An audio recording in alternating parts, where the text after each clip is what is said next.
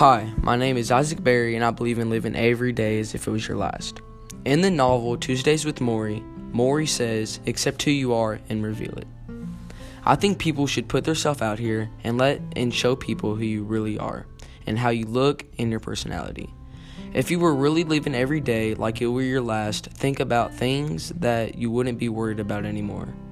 You wouldn't stress over people you don't like, you'd ignore them. You wouldn't make little problems a big deal, you let them go. This reminds me of myself. I never really tried hard in the mornings to make myself look like someone I'm not. I see others waking up at 5 a.m. in the morning to do makeup and stuff, and I don't really see the point in it. I make my life fun no matter the circumstance, circumstances. Miss Wright says I have the power to light up the room. My personality is big. I want to use the big personality to do good things, to be a good person God made you to be. All I'm trying to say is to quit worrying about things that don't matter. Focus on being you.